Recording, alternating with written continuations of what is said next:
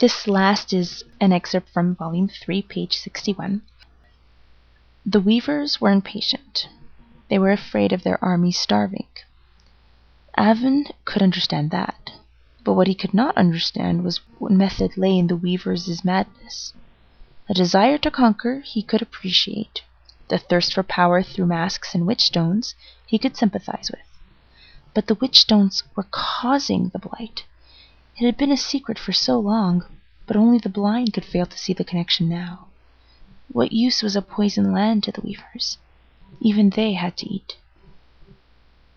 Cacré would provide no answers. Avon was sure of that. But for his part, as ever, he would seek advantage for himself and his own, and as long as he was Lord Protector, he had leisure to maneuver. Let the other nobles fight their hopeless battle against the weavers' tide. Avon had made betrayal a science, and it had served him well.